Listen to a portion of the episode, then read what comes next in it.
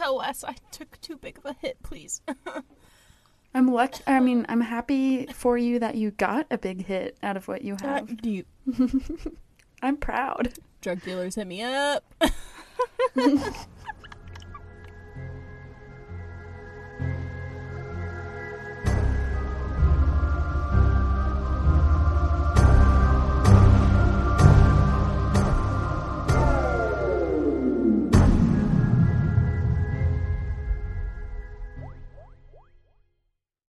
Okay, I don't even know where we left our intro at, but Uh, we definitely haven't even Oh. said the intro. definitely. Hello, hi, welcome back. Welcome back to uh, the break that we took, but you weren't here because I edited it all out. I can't even. Kristen's drunk. Hi, this is Drunk Kristen, and welcome. welcome to the Red Rum and Rum. I'm sorry. Ah. that was real. no, that was not scripted. This is the Red Rum and Red Wine podcast, the podcast where we talk about murder, mystery, and mishaps. and if you clearly could not tell from that beauty that came out of my mouth, hi, I'm one of the mishaps, Kristen. Take it away. I'm the responsible mishap tonight. Hello, Sara here. yeah, calling me out. No, I wasn't No, drunk no, editing right before this. No, I sober edit. I'm responsible. Well, we weren't expecting a recording tonight, but then I was like, wow, a miracle did happen. And I finished my notes. And I said, "Wow, a miracle would happen. I'm really drunk, and I will you amazing content." So here we are. hmm So let's fucking hear it. Yes, yes. Uh, before. Oh my god. I'm I'm actually concerned. Are you okay?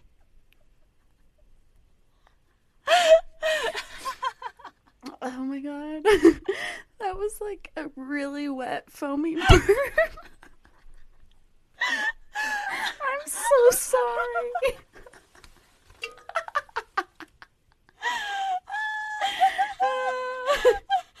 oh god, I think it's gonna happen again. Oh, my, my headphones popped.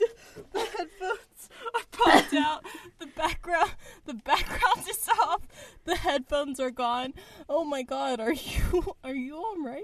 Are you are you okay? I think so. There's Oh my god. Do we? there's about a 98% chance it'll happen again. so, um, I'm just drinking a really in for the- delicious IPA and it's making me burpy. It's literally called Delicious IPA. delicious IPA. Please don't feel threatened. You can still sponsor us. That Oh yeah, it's a good burp. that frothy burp would not deter clients at all. We are great candidates for your beer. Yes. What are you drinking? what have you been drinking? Not that beer that makes me taste like or makes me sound like that. I am drinking my good old and trusty. If any beer is to sponsor us, it is going to be this one. Shiner, please. Please, please. I know I had a projectile incident with you Halloween of 17 when I was dressed as Wednesday Addams, but I am here drinking your red it's Redbird. Ruby Redbird. Yes. yes, the grapefruit. 95 calories, people. I'm 95. here. Watch me. Watch me promote y'all. If Wow. you drink White Claws, push it aside. Grab this beer. 95 calories. One 3.1 carbs. Only one carb more than a White Claw. I mean, Let me help promote it. I tried it when I visited San Antonio Oh, no, you recently, don't. You and I shut did up. You not shut up. like You it. I took one sip and I was like, mm, Shh. Mm. Shh. Sara, you're costing us money. I have a excellent palate, and I approve of the ruby grapefruit message.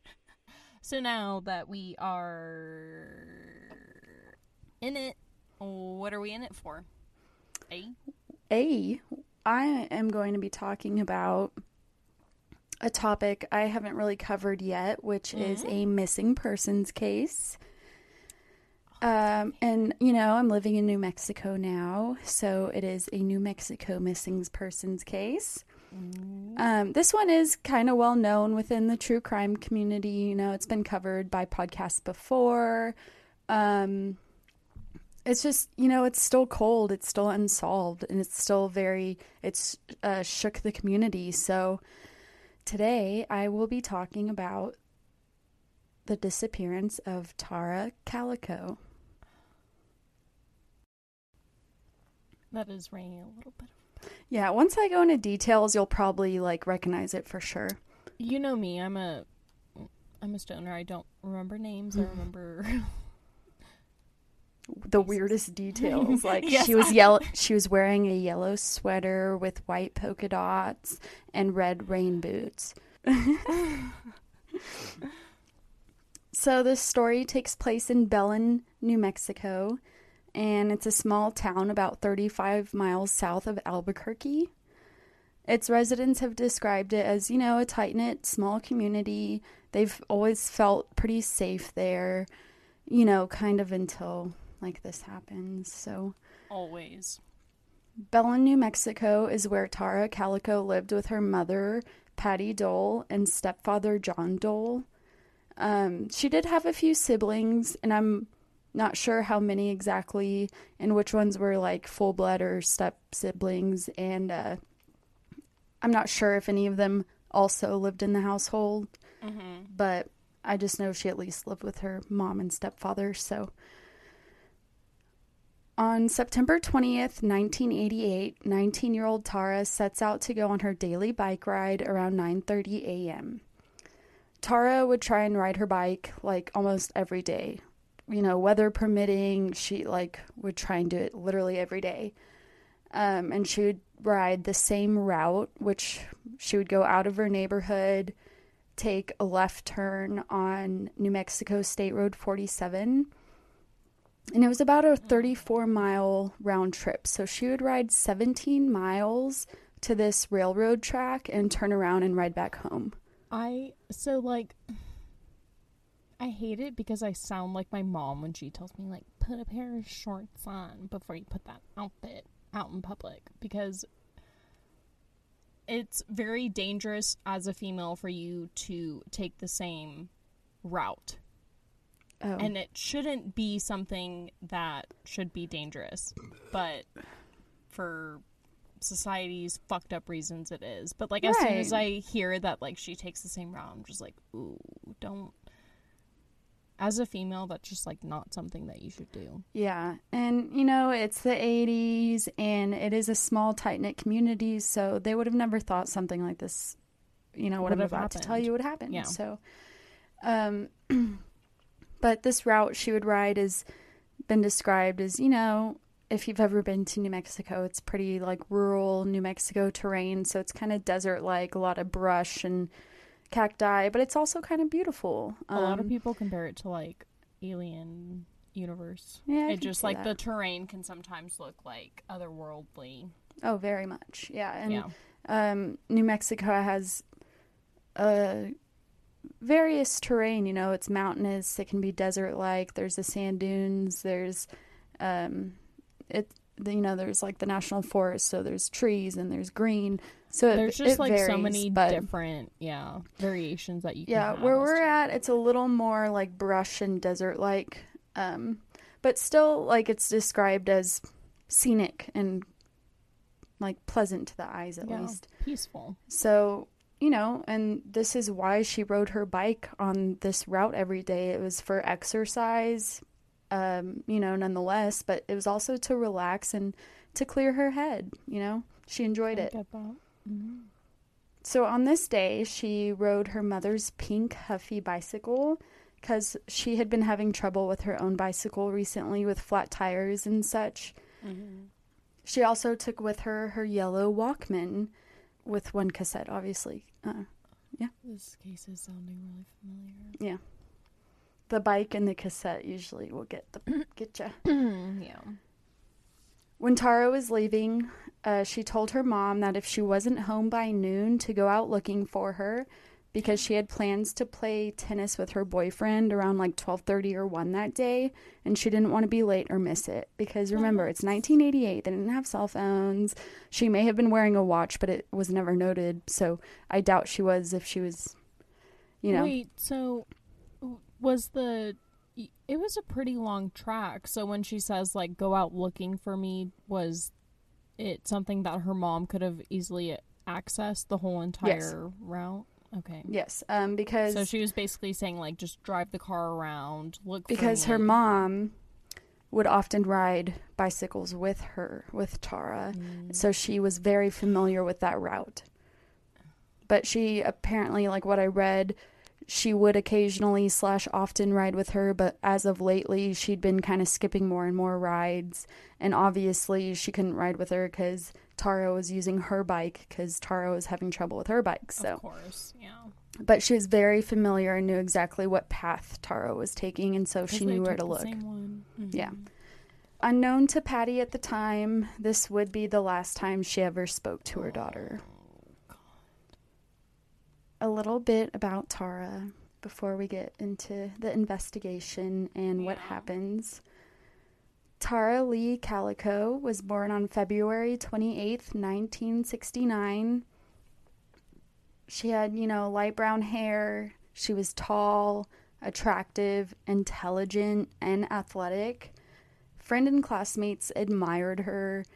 In high school, she was in band, the ski club, President's Club, oh. the French Club. What the? F- She was Stop. on the freaking drill team. you could have stopped right there, and that would have been enough. I know.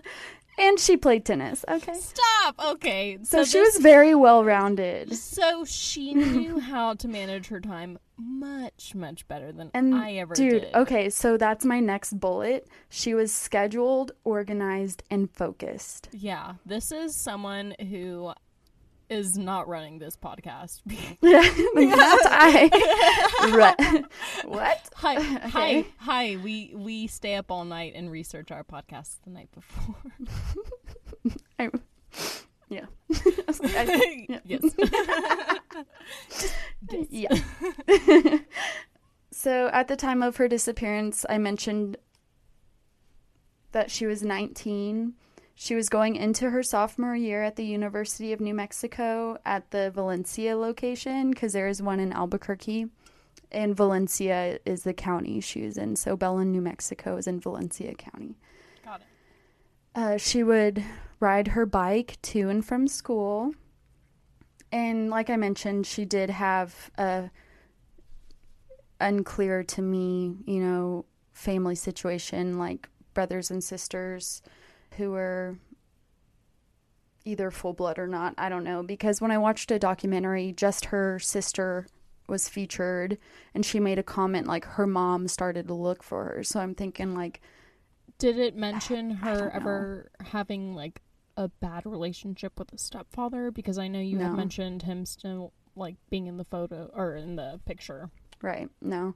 Uh, her home life wasn't super clear, but there was no ill painted picture of her relationship with her stepfather. In fact, he stays um, invested in her disappearance. And, um, you know, we don't go into a whole lot of detail, but you'll see a little later how he seems fr- frustrate- Frustrated. yeah. frustrated with how things end Does up. it- so. Sorry, does it ever go into detail about her actual dad? Like her he ever- biological father um from what i read in resources there were like i saw one thing about him basically on how uh, their relationship was unclear but he wasn't like super in the picture i don't think Got it. Yeah. I mean, and um he hi, have- Dad. Not yeah. like you're ever listening, but yeah. yep so back to the morning or day of september 20th 1988 like i mentioned tara sorry, Tara, was scheduled and organized. So when she doesn't return from her bike ride by noon that day, her mom set out to look for her just like Tara had asked her to. so her mom knew she was like organized and scheduled. So, of course, she kind of immediately started to worry, but she was also like, she kind of told me almost like, warned me like if I don't come home, go look for me. So she almost like a premonition. probably like It's a premonition. And so, eerie. So um eerie. and it's and there were kind of mixed there was mixed information in the sources as to why Tara gave her mom those instructions because she did have tire trouble with her bicycle. It was said that, you know, like a couple days prior, she got a flat tire while riding her bike and she had to walk it home 7 miles. Mm. So that, would could have been the reason why. I mean, I, I so it it was swim day. It's swim day every Monday at my kid's school. I forgot one Monday that it wasn't swim day. I will never forget again because of the inconvenience that it brought me. So I could only imagine after having a seven mile walk with a broken tire. Um, I could definitely say, hey, if I don't show up at this time, you better fucking look for me because I'm not walking all of these miles. Oh, yeah. Tara's mom goes out looking for. And like I said earlier, her mom was super familiar with the route, so she knew where to look. She drove to the train tracks and back and didn't see Tara. So she figured, I don't know, like maybe I missed her. Uh, maybe, you know, she already left to go play tennis. So. oh man, I So when she returns from looking for her, she calls Tara's boyfriend, and when he's like, "No, I'm like I haven't seen her," she calls police immediately.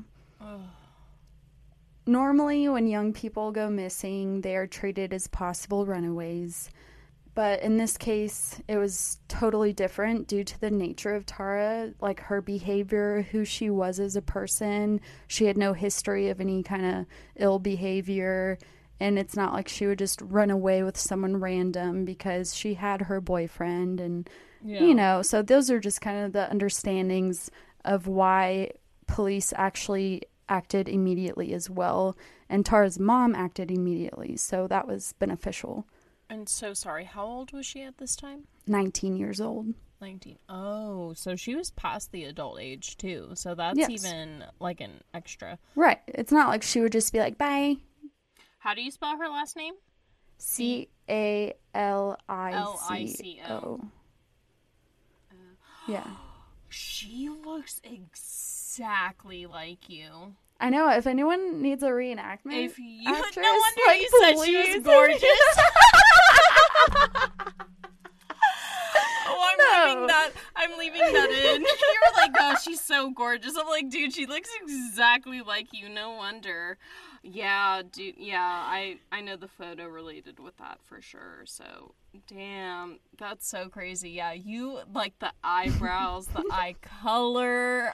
It's so insane. I know. I have green eyes. It said that she has green eyes, but then Like also it says she has brown. So I don't know. like so the resemblance. Like if I just got like a little bit of a perm, maybe. if no, if you cut your bangs and like curled them like that, oh, Mhm. that's like you almost. It's so and because just I'll get get into some the real dark eyeliner under those eyes. at the end of this episode. I'll get into a documentary that is in the works, and they might need like I don't know, maybe You- not. I don't know. You no, sign up, sign up. I would. You're a dead canny. Wow. So the search for Tara begins immediately. You know, family members, friends, the community, police, they all start searching the route that Tara was riding her bikes, you know, how they do the hand in hand sweep of the areas. They were doing that, and there was no sign of Tara, no sign of her bicycle, or, you know, her mom's pink, huffy bicycle. Mm-hmm. She seemingly vanished without a trace. But while they were searching, um, they did come across some like car and bi- bicycle tire tracks on the side of the road. The Mm-hmm. road they were searching and the, you know, areas on each side, it was like a two lane road. So Okay, not like a huge. And yeah, and like I said, it was like a desert, like brushy area. So lots of dirt and just like bushes and stuff. So on the side of the road, and the way the bicycle and the car marks seemed, it looks like a scuffle could have happened. Basically, the ti the bicycle tire marks, the way that Tara's stepdad described it, he described that they almost looked like skid marks and that it oh. looked like a struggle had taken place. Oh shit. But there were car or vehicle tire marks as well, but I think they weren't hmm. as like skiddy. They were just like actual marks that yeah. Yeah. It looked Um, more like the bike had actually rode over it, not so much. yeah, and then it like kind of they stopped. So yeah. also a piece of a broken yellow Walkman and a cassette tape was also found nearby. Oh. Unfortunately, other than a few witness statements that I'm about to get into, this would be the only evidence that they would find, like for a while Wow. or ever, basically. So, like no bike, no body, nothing. Just Mm-hmm. wow. so fortunately, there are a few witnesses that recall seeing Tara riding her bike that morning, and I didn't like put this in my notes, but I recall in a source like a witness recalled seeing her at 11:45 a.m. like literally right before she was supposed to be home. They remember seeing her. Oh. Both witnesses that came forward also mentioned a light-colored pickup truck with a camper in its bed, like a camper top in its bed, driving slowly behind her. Oh. And the two witnesses that came forward with these statements, they saw her basically like, if I remember correctly, 10 to 15 minutes apart. Dude, this I know that uh I'm so sorry that I do not remember the name of this girl, but this is so much reminded me of that case where that girl had went for a run and there were photos of her like on her garage camera of her opening the trunk and whatever and then I believe it was in Oklahoma uh, some kind of like farm country and her neighbor drove his truck and basically ran her over, put her in the trunk, raped her, and killed her. And that was like a huge case that happened like just a couple of years ago, I think like right before COVID hit. And Oh, it's it's so crazy how much this case is like reminding me of it. Maybe it's like the terrain and the Well, when you details hear of the truck uh, yeah. and her running it's just like ugh. well, she wasn't running; she was riding her bike. But yeah same. yeah, when you hear also just things that happen, there's a lot of weird factors, but a lot are familiar to other missing persons cases, kidnapping cases, and even murder cases. So it's just very weird and troubling. So, like I said, no other evidence than what I just mentioned was really found, and the search for Tara and other evidence would continue for days and months. But luckily, uh, at least one of the witnesses who noticed the truck driving behind Tara gave, he believed he would be able to give enough details for a sketch because he saw the driver's face, noticed he had like a mustache. So a sketch of the driver was released to the public, but it led nowhere. Mm. Nine months would go by before a very strange development would happen. And this is kind of a sidebar. Um, I'll go off a little bit and then I'll pull y'all back, I promise. so, like I said, nine, nine months later, on June 15th, 1989, a Polaroid picture was found in a convenience store parking lot by a woman in Port. Port. Sorry. now you know how hard it is for me It's always hard for me. you just make it look so much easier Oh, God. Thank you. A Polaroid picture was found in a convenience store parking lot by a woman in Port St. Joe, Florida. This, Port St. Joe, Florida. yes. Sorry. This is where all the memories come flooding back of Yes. the weird details that I know. A young woman and a boy are in the photo. They're pictured in the back of a van, like a cargo van. You can see the white walls of the cargo van. They're duct taped on the mouth, you know, gagged with duct tape, and their hands are bound behind their backs. Mm. So the woman who found the photo, I think she like so she walked into the convenience store and she noticed this white van kind of parked next to her or near her. And when she walked out, she found the Polaroid on the floor or on the ground, sorry, right where that van was parked. So she saw the picture and she's like, "What the fuck?" And she immediately took it to the police. Thank goodness, like good for her. Because she was able to tell the police that she found it in a parking spot where a white cargo van was parked. It just really gives me chills to think that either either situation is terrible, but either this person deliberately left that photo for someone to find or one of the victims pushed that photo out in a desperate attempt to try and save their lives and it just Both Like- of those theories are top three, but also top three, I'd say it would it would have just fallen out of the van. Like to me it it seems more it in my mind i don't know why it just seems so deliberate i And don't know whether I- it be from the victim or from him I- in a really sick way i really feel like it may have been from him like I that will- be some shit that he just does remind me to mention later towards the end, kind of, um, maybe about the deliberacy part of thing yes things. drunk kristen is here and she will do her best but she's not Please try. any guarantees this Polaroid that was found, um, like I said, the woman who found it turned it into police, and it. I'm not sure how or whatever the circumstances was or were, but it got released to the public somehow because oh Tara's family saw it and thought the woman in the photo looked very similar. Similarly like Tara Calico.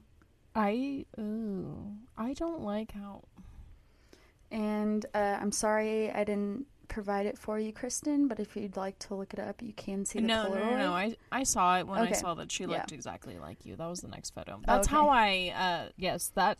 If y'all haven't seen the photo, I don't know if we're gonna post it. I'm looking at you, Yeah. Sara. I Yes. don't really know how. Yeah. Okay.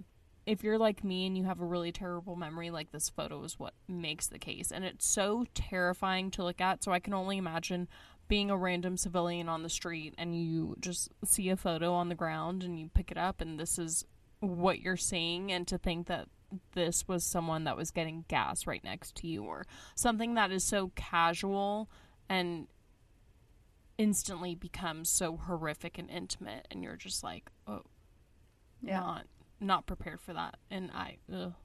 he's it in the reason why i think that is because i i think it's so deliberate is because i just he would just get such like a rise out of that Yeah. in my mind i guess but So Tara's family became quickly convinced that it was Tara in the in the Polaroid that was found in Florida, which was over 1200 miles away. But also, don't forget, there was a young boy in the photograph with her. And so, remember, Tara was 19 when she went missing, but this young boy photographed with her, um, I think he was around 10. He was like way younger, way younger. And so, a couple months before Tara went missing, a boy named Michael Henley was on a camping trip in New Mexico with his dad and uh, a third person. I'm sorry, I don't know what the relation was, but it was another adult, like his dad's friend or a family member, whatever. So it's not really important. But, anyways, Michael went missing from the campsite all of a sudden, and he basically was never, not never found, but he like search parties started immediately, At the and campsite? Yeah, like his his dad oh, and the Oh, adult stop, friend just realized like oh. Stop. he's stop, stop, gone. Stop, stop, stop, stop. and so his dad described i think in what i watched like his first assumption was that he just roamed off and got lost and they were really hoping they could find him but they never oh. so You just ruined Theodore summer. stop He's not camping. i'm sorry He's yes not he is anymore. they make child leashes He's- for this exact reason Never. Yes, I am putting that child leash And I with a won't spike judge in the ground, and he is not leaving. And I you won't can judge call you. CPS on me. I would rather him be spiked into the ground. oh my god, that is so Sorry. like. What do you? So when Michael's family saw this Polaroid, they actually also recognized the boy in the photo and insisted that it was Michael in the Polaroid with Tara. And because Tara and Michael's family were both in the New Mexico area, um, both of their moms, like Tara's mom and Michael's mom, they actually like came together and was like our children, you know. So at first, both families were pretty certain that it was indeed their children in the Polaroid. But if it was, like, what would this mean for the investigation? Were they kidnapped and taken to Florida? Or was the guilty part just in Florida? You know, like, what the fuck could have happened? What does this Yeah. mean? And it's also But so random. Oh wait. Oh, you're breaking Hold out. on. You're breaking out. You're breaking. You just out. cut out. Yeah, you're cutting out too. Hold on. Is it me or you? I don't know. It looks Is like it me or you? Are you moving or am I? You're- Oh no, I feel like I'm cutting out too. You're not back to normal yet. oh, what was that?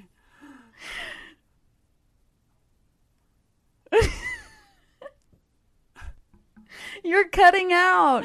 You are too.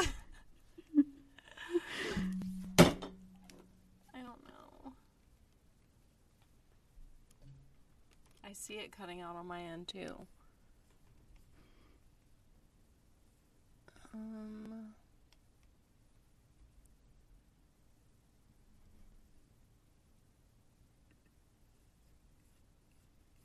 Testing, testing. It's all oh. My computer is like It's at 5% and it's charging. That's why it's freaking out. My charger has been broken.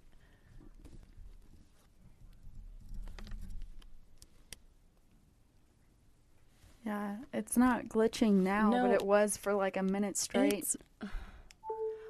My computer has been plugged in this entire time, and it's at four. I just did hear the ding, which means it's charging. Yeah, but it's so- been doing that this entire time, and it's at only now Oh. four percent.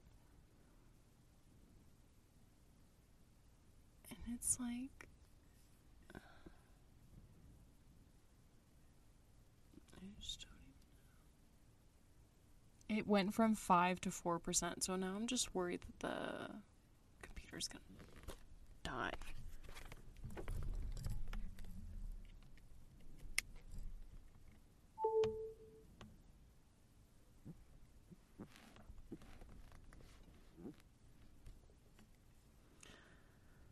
Either my charger's breaking or my computer's breaking. And either one is Oh, not a good idea. Or not the ideal possibility. Whatever I'm trying to say. Should we um stop the recording and save it just in case?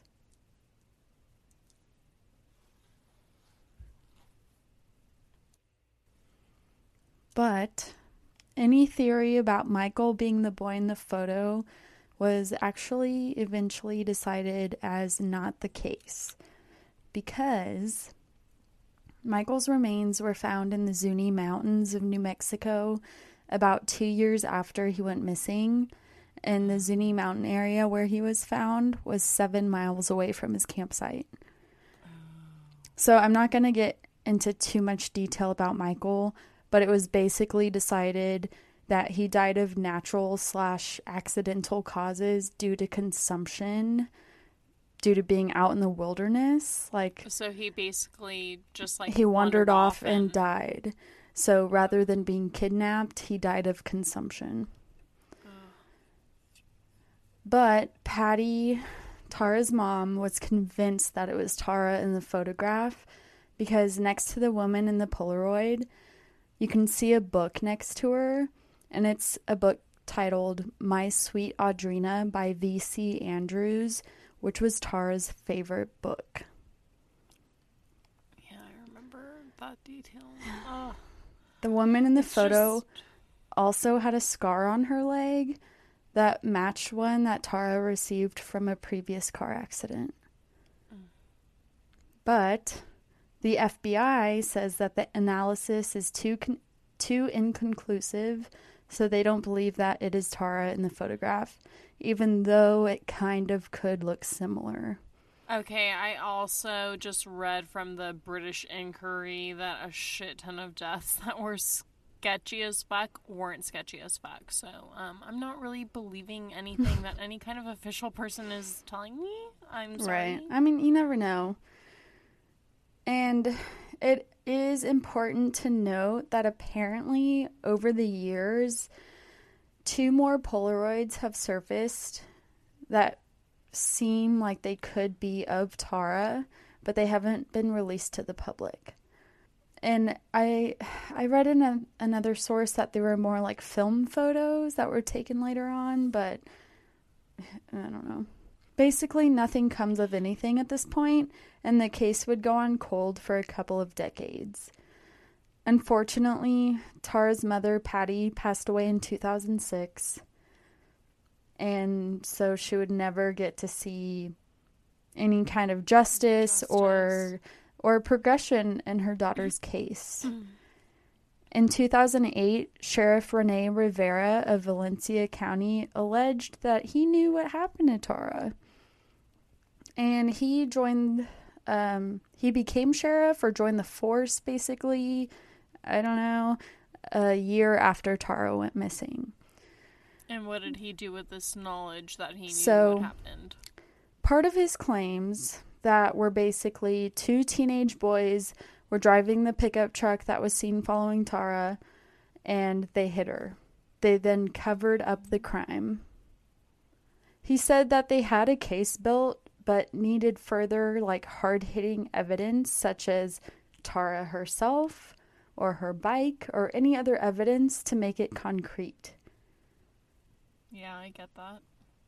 So when Tara's stepfather, John Doel, remember her mother's passed away at this point. So her stepfather learned of this like statement by this sheriff and he expressed like extreme ridicule ridicule against these statements because he basically was like why would you publicly make these claims without enough evidence for any arrests or anything like you're just kind of like saying And, shit like, Yeah, and it's like, where is the evidence that this was? So you're a- just like pulling something like a theory. How do you know that they were teenagers? How do you know that they were fucking like you're Right. just pulling details out of your ass? Like I get what you mean in the sense of like someone had knocked her over and killed her, but as far as your The details. extreme yeah. details, like you're a little cuckoo chew. Mm-hmm. Yeah. So no suspects were ever named regarding these claims, and nothing really immediately came out of this theory.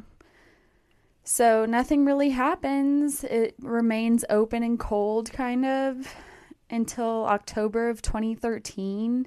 A task force was created to reinvestigate Tara's disappearance.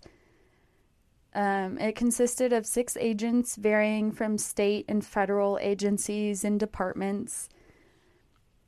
And so, also in 2013, something interesting happens with the case. A deathbed confession was actually made regarding Oh. Tara's disappearance. A man named Henry Brown claimed that his neighbor, Lawrence Romero Jr., and some or like a handful of his friends had openly talked about killing Tara the day she went missing. Oh. Mm hmm Uh, oh, oh, mm-hmm. Okay. All right. Guess who- Well, where are the handcuffs? Sorry. Hold Um, on, go. but you'll see. Guess who Lawrence Romero Jr.'s father was? Oh, someone who will m- not make this possible. I'm sure. He was the Valencia County Sheriff at the time of Tara's disappearance. I was gonna say some kind of sheriff or police. Mm-hmm. Yep. So, apparently, from this deathbed confession, nothing came of it. Nothing ever happened. Yep. So, the case remains unsolved and cold until 2019. Oh. The FBI renewed their. I don't remember sorry, that much That wasn't a laugh. It was like, it was like, I, ah. no, I literally don't remember anything. So I'm like rereading this for the first time. yeah. It's not great. I know. It's not. In 2019, the FBI renewed their interest in Tara's disappearance, and they are currently offering a substantial reward for Tara's whereabouts or information leading to her kidnapping slash possible death. Wow. And, you know, there is an, an amount listed online, but I'm not going to say it because you cray craze. just in case. what is that stupid or should I just say it? You're gonna post the photo of her.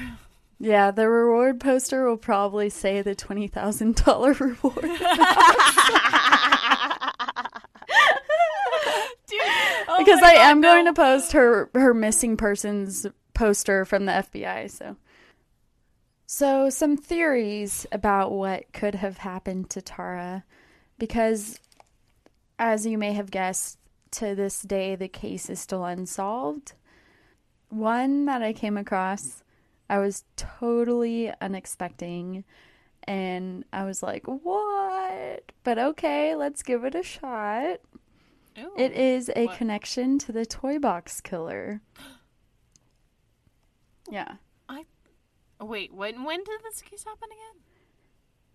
Sh Tara went missing on September 20th, 1988. And if you're familiar with the toy box killer, he is in the New Mexico Albuquerque area. and he was in the 80s. Mm-hmm.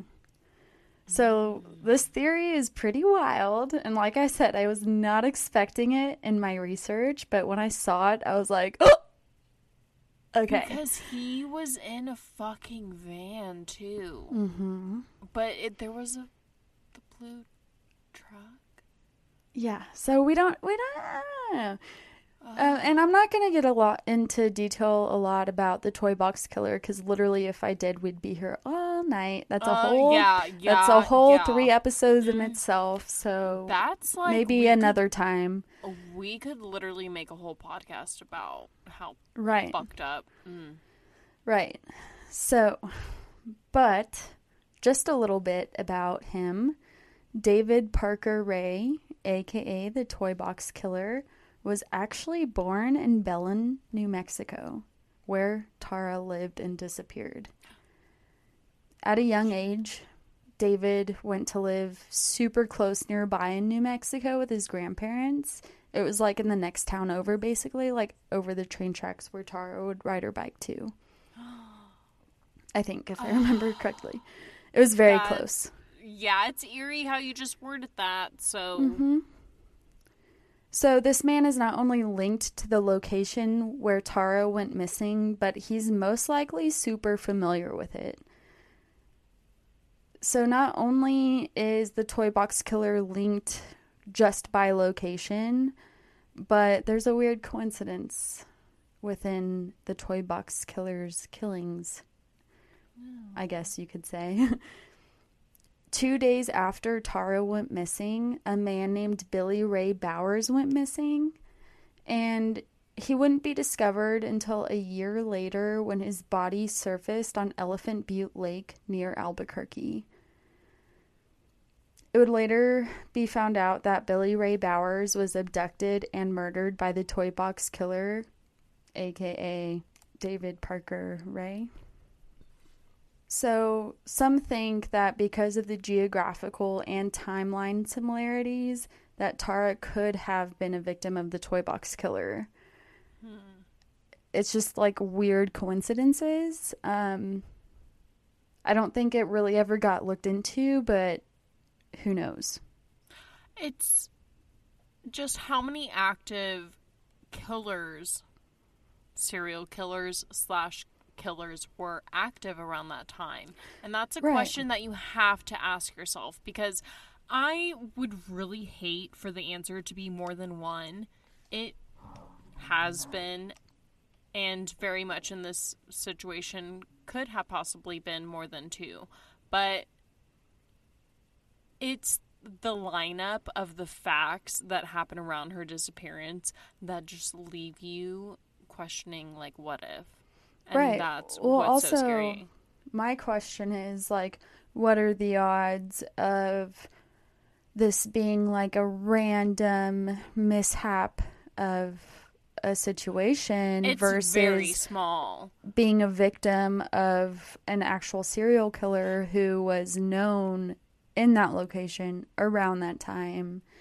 Exactly. But it's because it's still hard to tell because no connections well, are ever made between her and him. Because even in the 80s, okay, so what? If if you were to look at random people snatching people off of the streets with CCTV, I guess like maybe the percentages are a little bit less, but still it's like less than like 5% of cases of people going murdered. It's always someone you know, someone you have some kind of connection to for it to be just some random nobody. But it it's the fact that she it's the bike kind of like screeching and it's randomly stopped, but then the fact that really like mixes me up is the blue truck. So like who was driving the blue truck, but I also mm-hmm. know the toy box killer. I have not brushed up on the episodes. I know it was more than one person though, so like I don't know if maybe they had a blue truck that maybe they would use, yeah. or well, he had a girlfriend that was eventually involved, and it was her yeah. who actually gave up the name of this, um, the Billy Ray. But then you have Sorry. like that other person again that you said uh didn't they like confess to the murder? No he gave a deathbed confession like death of his neighbor yeah. his apparently teenage neighbor who would talk along with his friends. It was quoted as several of his friends talking about how they killed her the day she disappeared. So so that's my next theory I'll get into uh, the you know second theory out of two I have. hit and runs. Hey, they're, they're fucking good theories though. Yeah, I mean, hit and run slash cover up by locals basically. So as I mentioned before, there was a theory mentioned that a hit and run situation may have happened. There is a theory that some local teenage boys and again, I don't know how they hone in on the teenage, but who were possibly drunk and or on drugs hit Tara while she was riding her bike and received help by family members to cover up the crime. Mm. Family members or friends. Um, investigators insist that people in Belen know the truth but are protecting others by not saying anything. Wow. Yeah. You're you're trash if you're listening to this. Doubt it, but you're trash. And I'll get into that a little more in a second, but so a theory of cover up is believed by a lot of people regardless of really like who did it. Mm-hmm. Like it's been covered up basically it, a lot of people believe. It's basically the point of like everyone has done it because they've covered up it up in right. some way. Tara's family has not only suffered a physical loss, but a psychological loss as well. You know, loss without closure sucks. And You don't even have a body to bury. Right. Like- so You don't have a place where you can go and properly mourn the soul that has left the earth. It's it's it's like know? a travesty. It's it's so devastating as a family to not have that. well, and it sucks because really it, it gives you hope, but then also you're like You don't- devastated. yeah. Yeah, Especially not knowing sucks. her mom and then her mom passed without so, without knowing anything, yeah. it just it's it really pisses me off Right. for the people that fucking did this and just All right, so this will piss you off even more. Great can't wait Even Hmm. if the person persons who did this get caught, statute of limitations could heavily Hmm. affect any conviction. Shh. I. Okay, tell me how. Last Tell I me. heard. Give me a give me a law lesson because I don't remember. Well, because it happened so long ago, they can't be tried for a you crime can be that had for been murder. committed. Not under certain laws. Under what law? Murder under The statute the of United States- limitations. Under the United States of goddamn America. It's it's a general thing. It can go for don't- rape. It can go for murder. It can go for any crime. Like, No, murder in the United States of America is limitless. Look it up. not. I- it- um, outside of America, yes. Inside of America, lifetime. Lifetime. That's why you're getting people like 70 years down the road. Or not 70 years down the road, but like well, now that they're. Well, because they got the- changed recently, like within the past. I don't know. So, as far as kind of advocation for this case or awareness brought to it, um, in the earlier years, you know, when Tara's mom was still alive and stuff, Tara's parents went on Oprah seeking for answers. And on the year anniversary of Tara's disappearance, her case was featured on Unsolved Mysteries.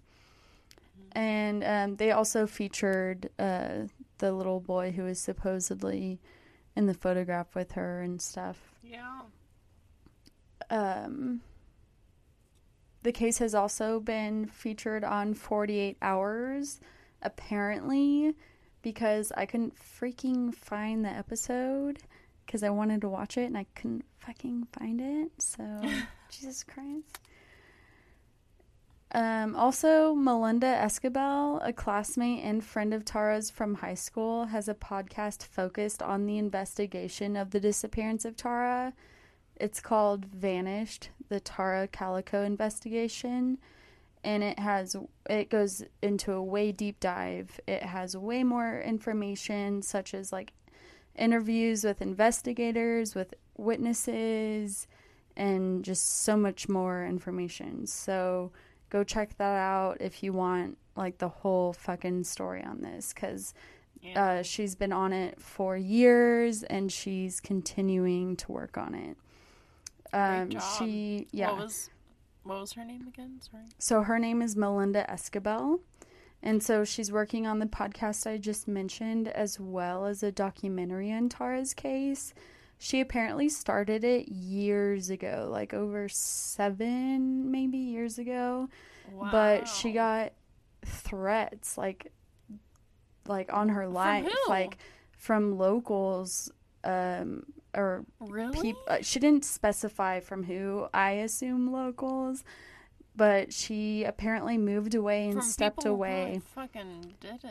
yeah because she i think she she wanted to do because she's a filmmaker so she wanted to do the documentary first years ago but then got threats and i think she moved away and she most recently started the podcast but she's still trying to work on making the documentary happen Wow. yeah That's it's more um it's just amazing what people will do when they feel like the narrative is so different than or it's like so skewed from reality or just from what they accept as reality and Right. they think it's okay to send death threats to someone who's literally just trying to figure out the truth. Exactly. I mean that and that just kind of reassures like that maybe she's on the right track of things. Yeah, so- yeah, exactly, because they don't want her to find out Yeah. what happened. yeah. So, like I said, definitely check that out. And, um, and, um, Melinda, if you need an actress for your documentary, a reenactment actress, maybe Yeah. I, I don't know. I don't have much experience, but I apparently look like Uh, her, like Tara. She I don't know. just a dead ringer. I, uh, dude, you'd make a awesome. You're pretty good at acting too. Oh God. So, in memory, Tara was a young, energetic woman who had goals in life, and those who knew her remain hopeful, like in her case, and really hope that um, one day they'll at least find her, you know, whether it be dead or alive, for closure and peace. And they really hope to find justice for Tara and finding that, you know, whoever did this, they really want to find justice for her and catch the person, persons, party involved. Um, so we will be posting an age progressed photo of Tara made by the FBI. And if you have any information regarding Tara Calico's disappearance, please contact Valencia County Sheriff Office uh, at the Los Lunas location, New Mexico, at 505 866 2400 or contact the FBI at 505 889 1300. Damn. What do you think, Kristen? Like, what do you think happened?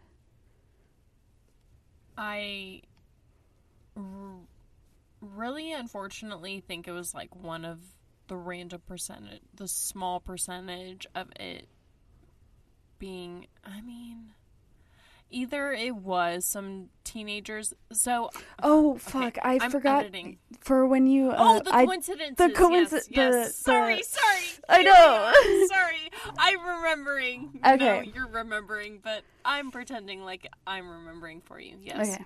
Fuck. So Tara's mom did mention that her daughter was obviously intellectual and she seemed like the person that would kind of leave behind the trace or a trail if she were to have been like abducted or in any kind of danger. So she mm-hmm. found she found like the broken walkie kind of of a Yeah. sign that like obviously something happened there to her daughter whether it be intentional or not you know like the stuff left behind but also in regarding to the the polaroids you know with how the book was her daughter's favorite book.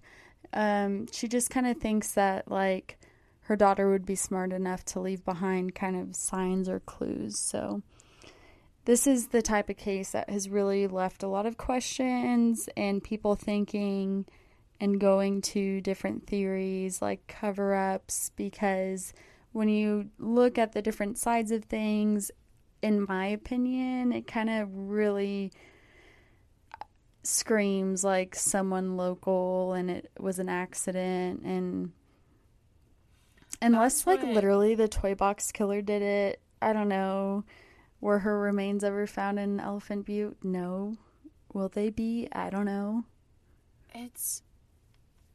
I think what's so hard is there are so many possibilities, even outside of murder, that we may not possibly know about. I mean, like, obviously, she had to have been abducted in some sense because of the tire marks and. The, and it was like- mentioned like like you said um it was mentioned that within the theory of a local doing it and it being covered up like they most likely knew her and Yeah.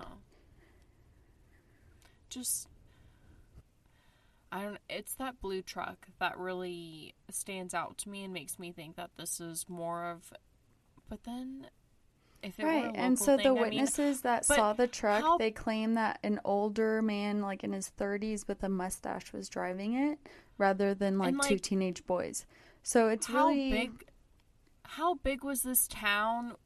Did they go were they able to find this blue tr- truck within the town? I mean, Apparently, after finding out about the truck, police set up um, like traffic stops in in the surrounding area in hopes to interact with the car or with the truck. Obviously, and it didn't happen. Yeah, because they're gonna hide it. But it's so if it had to have been a town thing, my obvious thought afterwards would be that if someone saw that blue truck, they would recognize that blue truck because if it were something that were to be written around town, then it would be easily recognizable. So if someone weren't to say, "Hey, so and so drives a truck exactly like this," then maybe it was something out of town and maybe it was something that was out. And that's why I said in the beginning I'm not really familiar with the toy box uh the facts around the toy box killer case. I know that it was definitely more than one person, but I'm trying to remember what kind of vehicle that they drove and I'm I don't know if any of it was a blue truck, but I feel like if it was, it would have been definitely made in the articles. My audio cut out, but either way, shit. Yeah, wow. That was I definitely remember the Polaroid, but the facts around it are still as mystifying as ever. Yeah.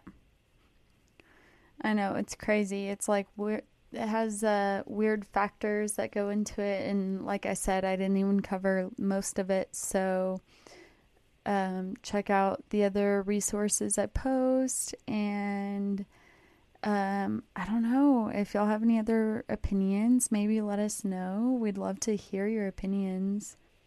Oh, Did I kill your buzz? Yes, yes, it's killed. I, uh, I would, I would say I'm sober. I'm thinking. I'm probably gonna ponder on this for another thirty minutes. So, uh, yeah. Cheers, cheers to uh, Cheers.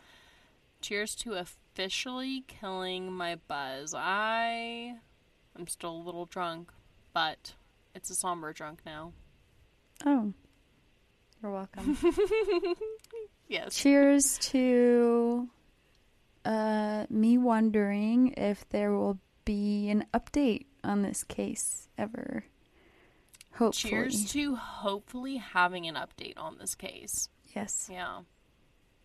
I really hope one day some kind of DNA evidence will be thrown our way. Just closure and justice, Just please. God, you don't have to love us, just love the universe. Give us some kind of answer on this one. Hmm. And until next time, guys, be sure to keep up with the latest and greatest on all of our social media platforms Twitter, Insta, or TikTok, or new one, or even YouTube. At R A R W podcast, bitches. Without the bitches. no, please don't put bitches. Please don't get us demonetized on YouTube. It's just at A R A R W.